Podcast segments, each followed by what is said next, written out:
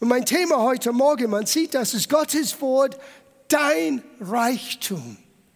Now, am Beginn dieses Jahres, es war für mich kein Zufall, dass von der Evangelischen Allianz weltweit ging dieser Gedanken auch, dass die Bibel sollte in diesem Jahr hervorgehoben für das ganze Volk Gottes. Was bedeutet Gottes Wort für dich, Gottes Wort für dich und für mich? Und wir in der Gemeindeleiterschaft, als wir über diesen ersten Quartal dieses Jahres, weil wir schauen die vom Januar, Februar, März bis hin zum Ostern an, wir alle hatten dasselbe im Herzen.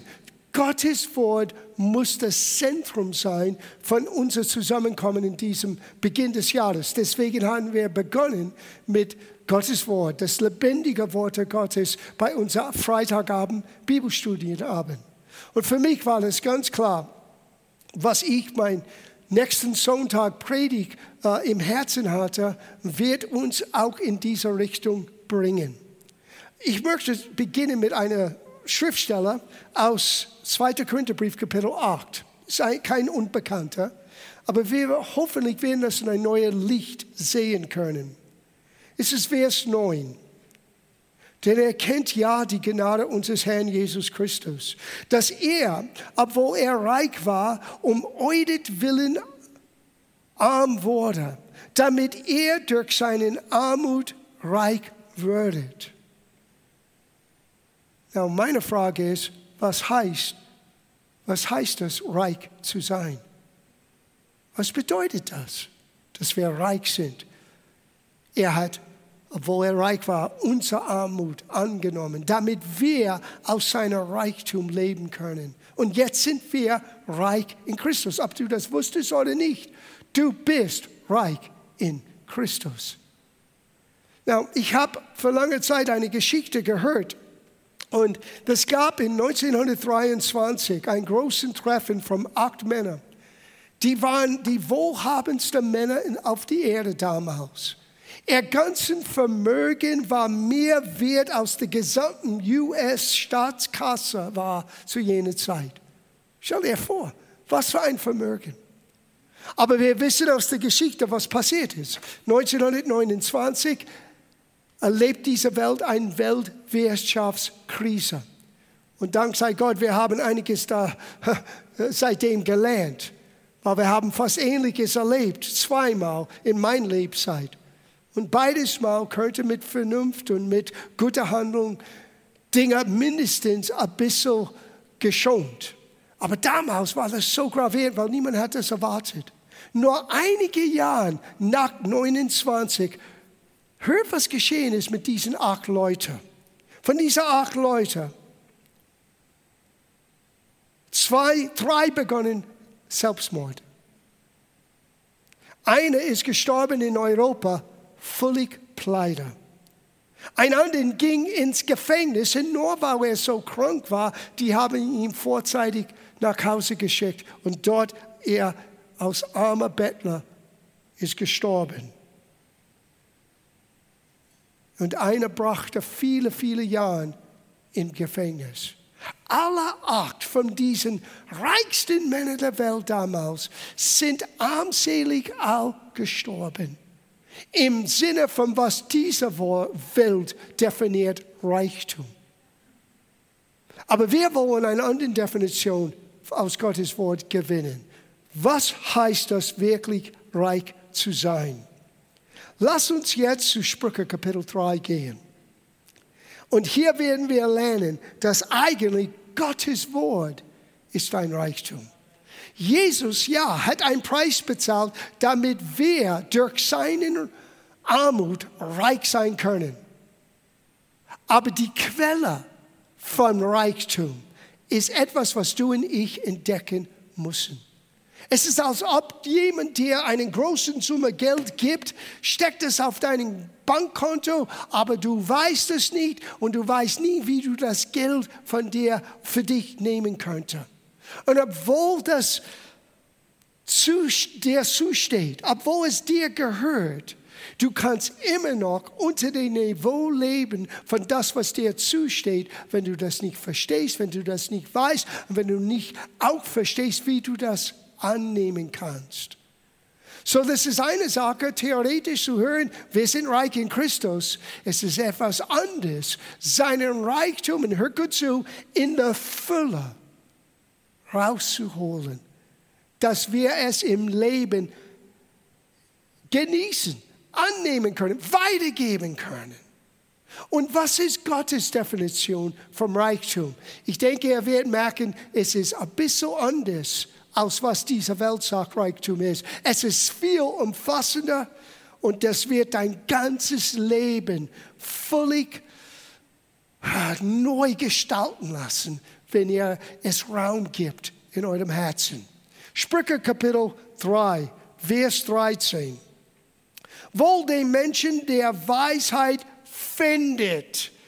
Unterstreicht das. Du musst Weisheit finden.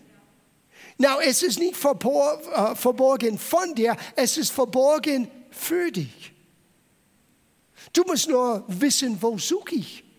Sieh, wo bekommst du deine Weisheit? Die Tagesschau?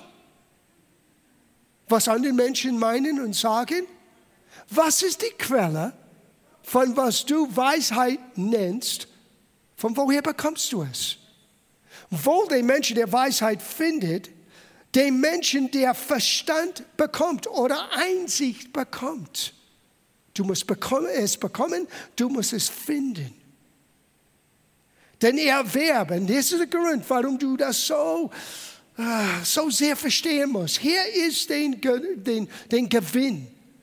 Hier ist der Segnung von dieser Weisheit und dieser Einsicht. Denn ihr Erwerb ist besser als Gelderwerb. Und ihr Gewinn geht über feines Gold.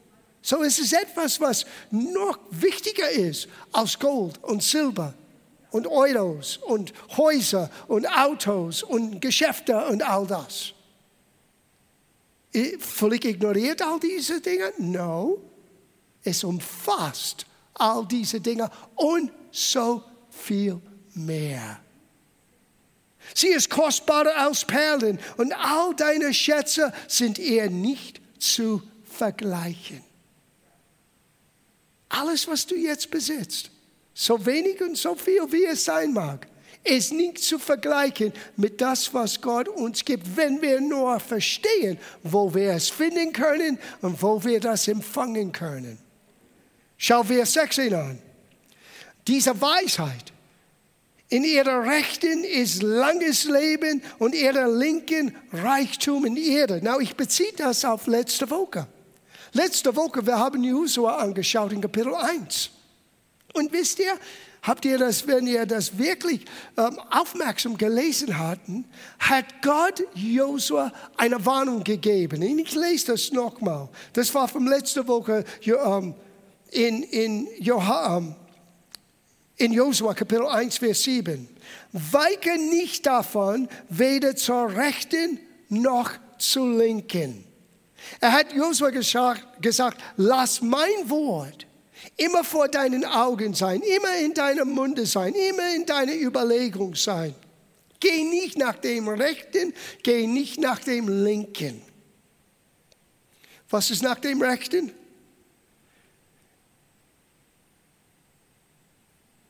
Was haben wir gerade gelesen?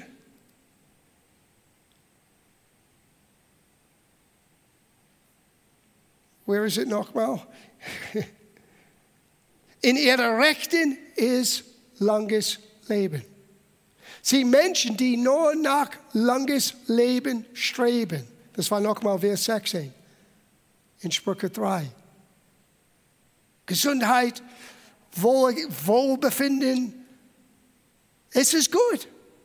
Wunderbar. Wunderbar, Gottes Heilung zu erfahren, Gottes Gesundheit zu erfahren.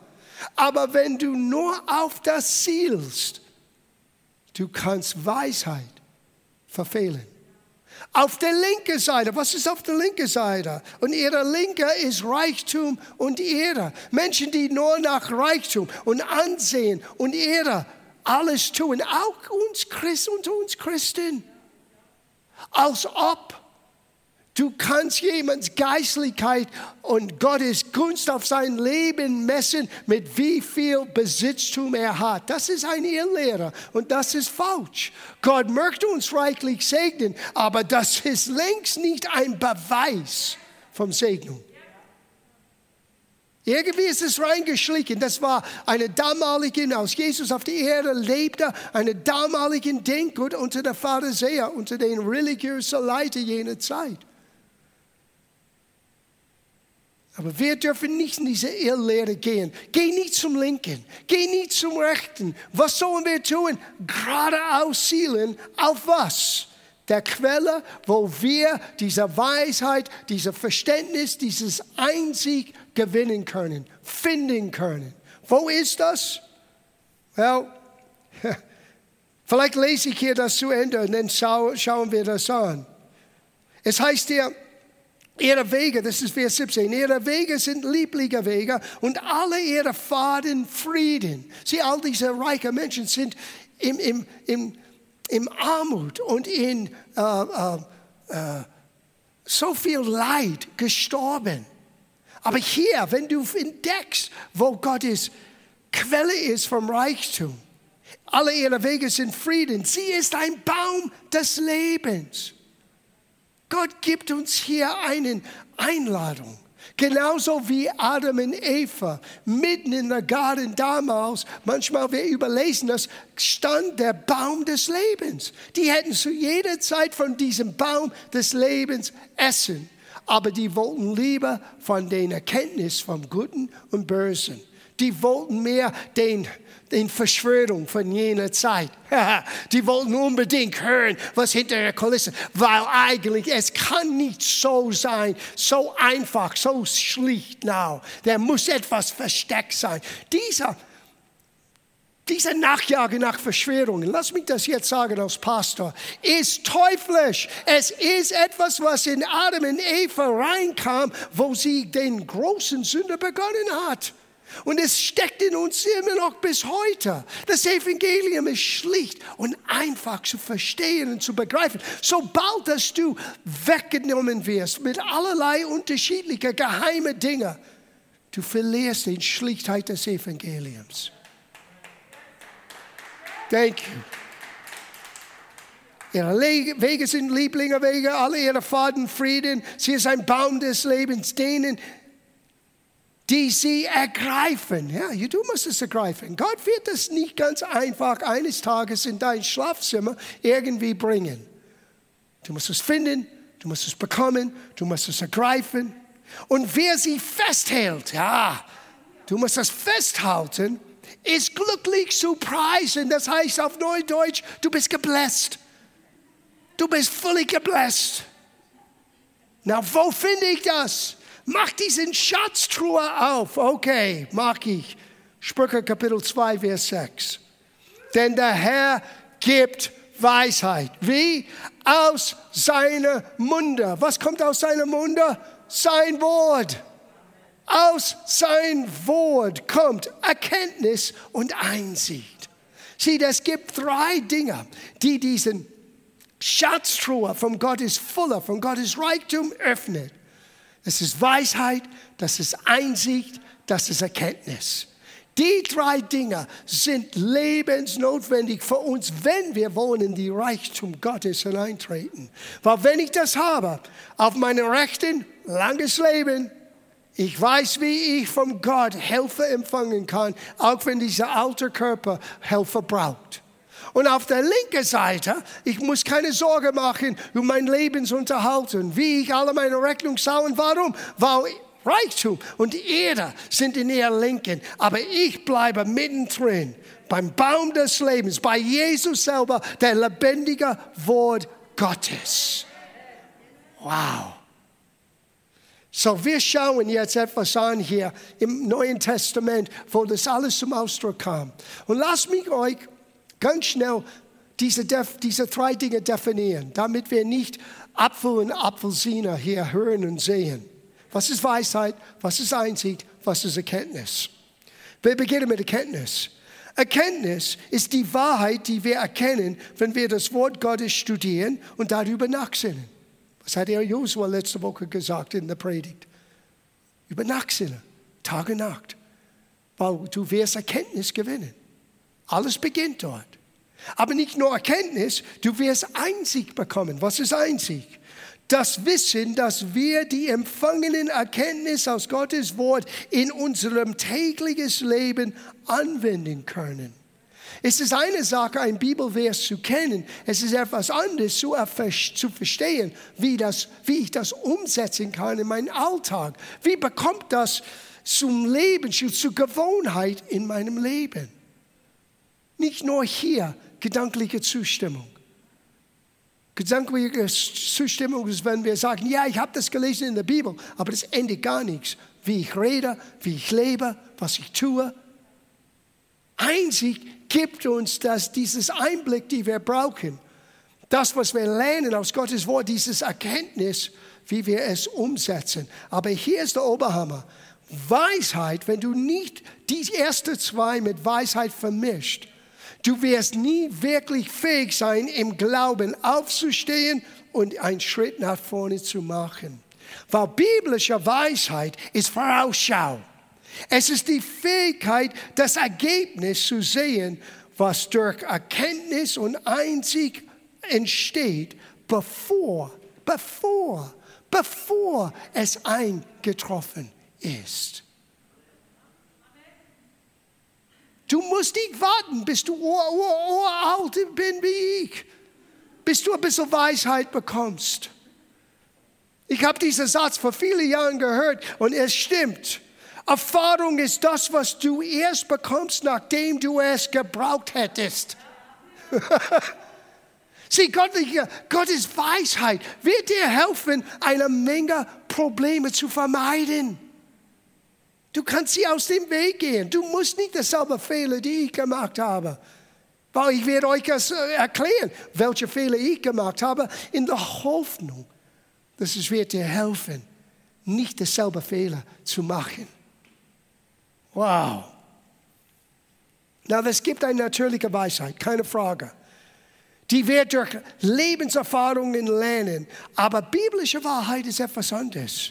Weil biblische Wahrheit gibt uns die Fähigkeit, Dinge zu erkennen, bevor alle anderen um uns herum es sehen können und verstehen können.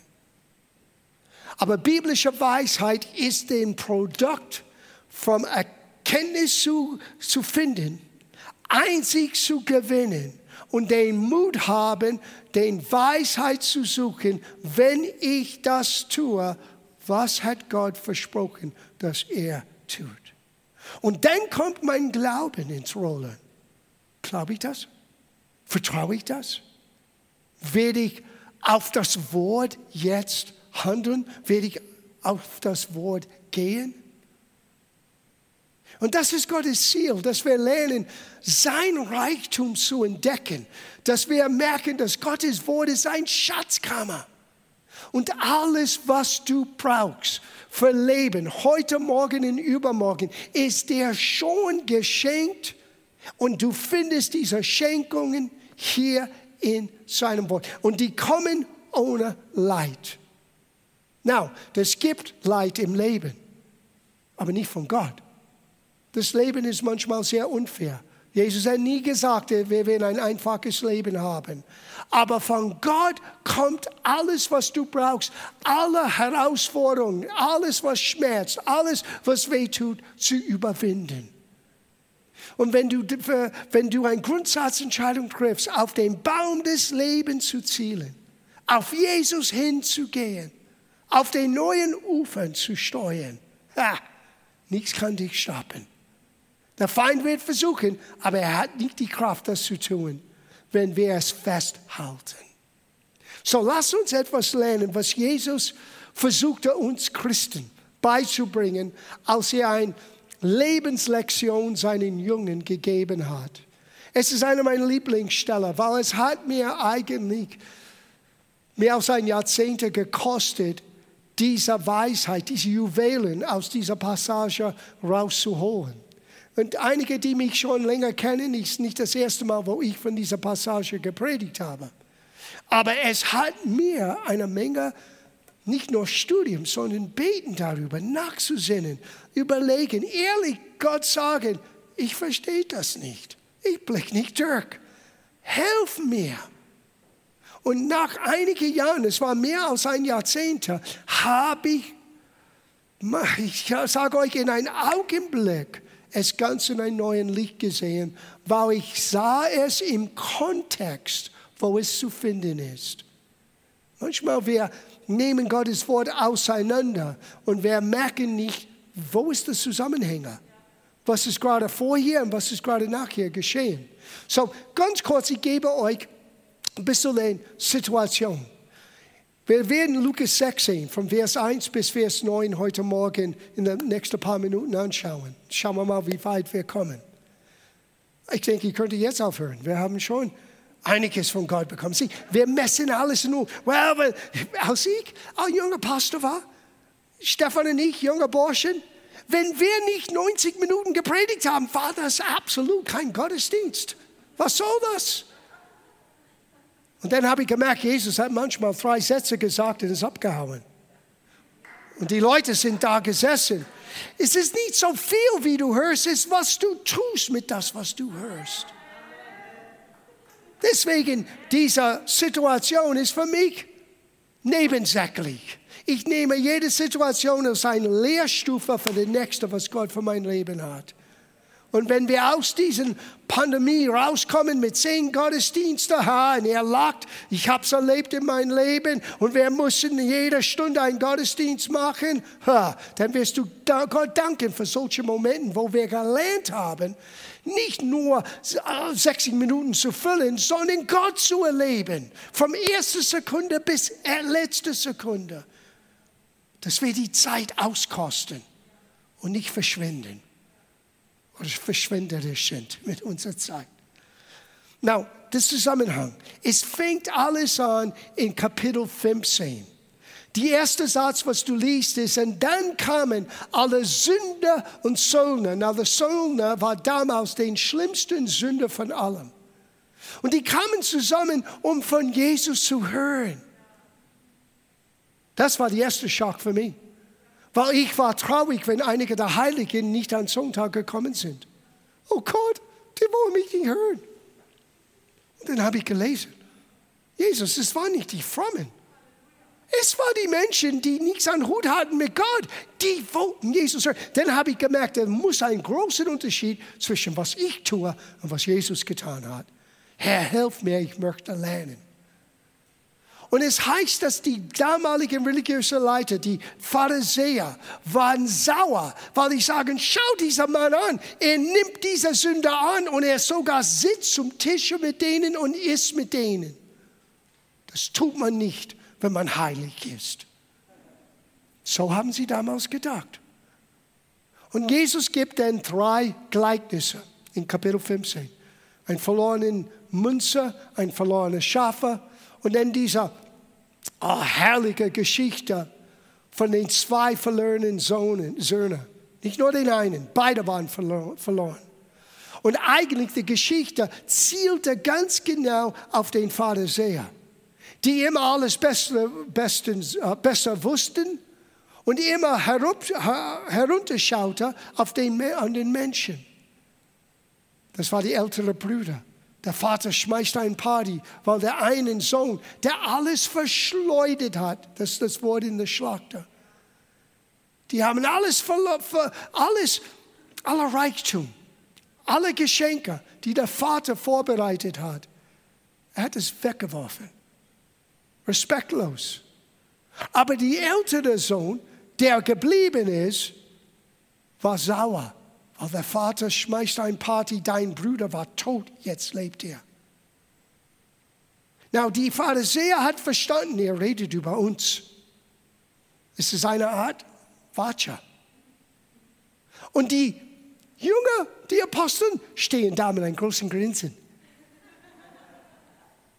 Wir sind anders. Und Jesus wendet sich in demselben Moment, Kapitel 16, Vers 1, und er rief ihn zu sich und sprach zu ihm. Und er sagte aber auch zu den Jungen, So jetzt geht es der Augenblick oder den Ziel von seiner Geschichte, von den Pharisäern, zu den Gefahren für uns Christen. Schaut es an, ihr werdet das besser verstehen in einem Moment. Er war ein reicher Mann, der hatte einen Haushalter, einen Verwalter. Und dieser wurde bei ihm verklagt, dass er seinen Güter verschleuderte. Selbe Wort. In einem Wort, was der junge Sohn getan hat mit dem Vater unter den alten Bund. Könnt ihr genauso tun, liebe Christen, liebe Aposteln? Hier ist eine Geschichte für euch. Er verschleuderte alles. Und sieh, der Verwalterschaft ist wichtig für uns zu verstehen, weil als du sagtest, Jesus, sei du der Herr meines Lebens, du hast alles abgegeben.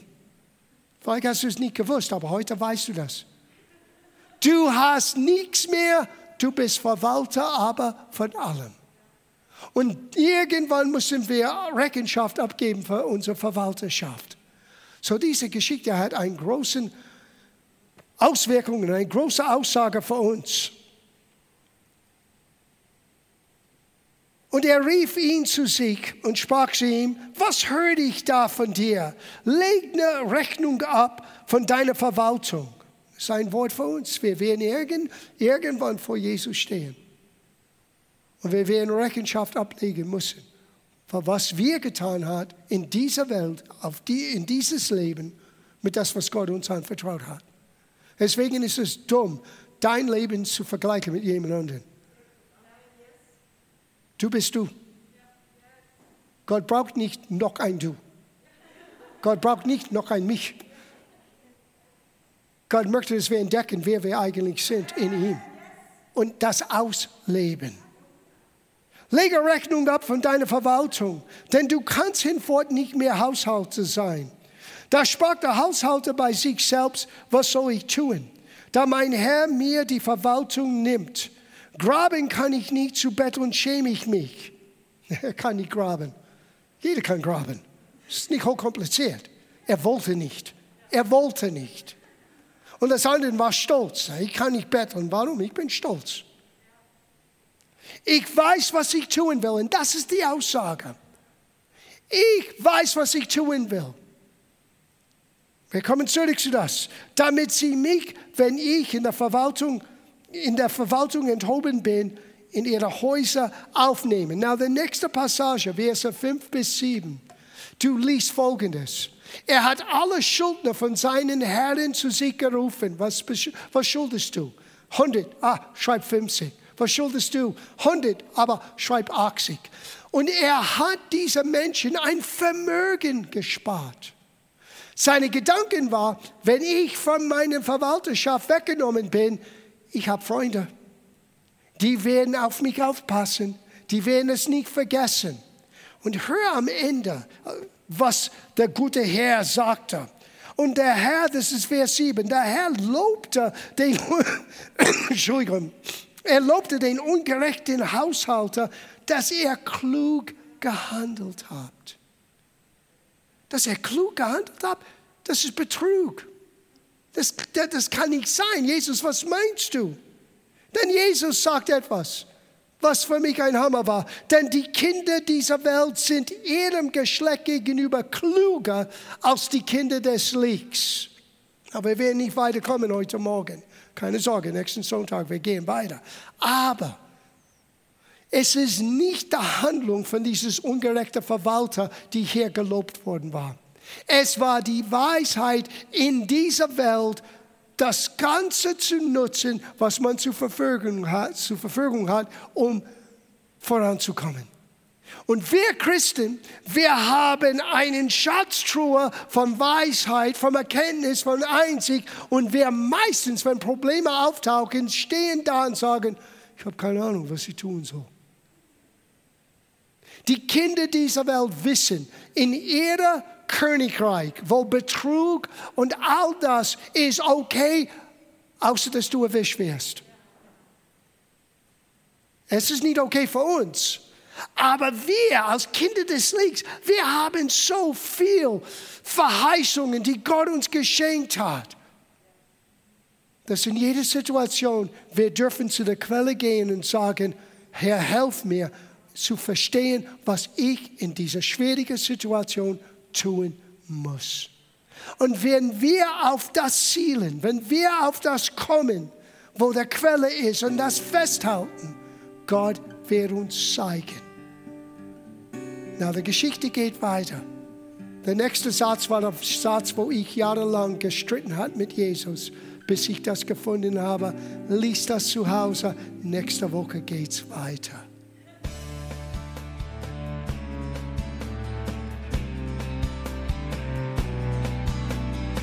Liebe Zuhörer, das war ein Ausschnitt eines Gottesdienstes hier im Gospel Life Center.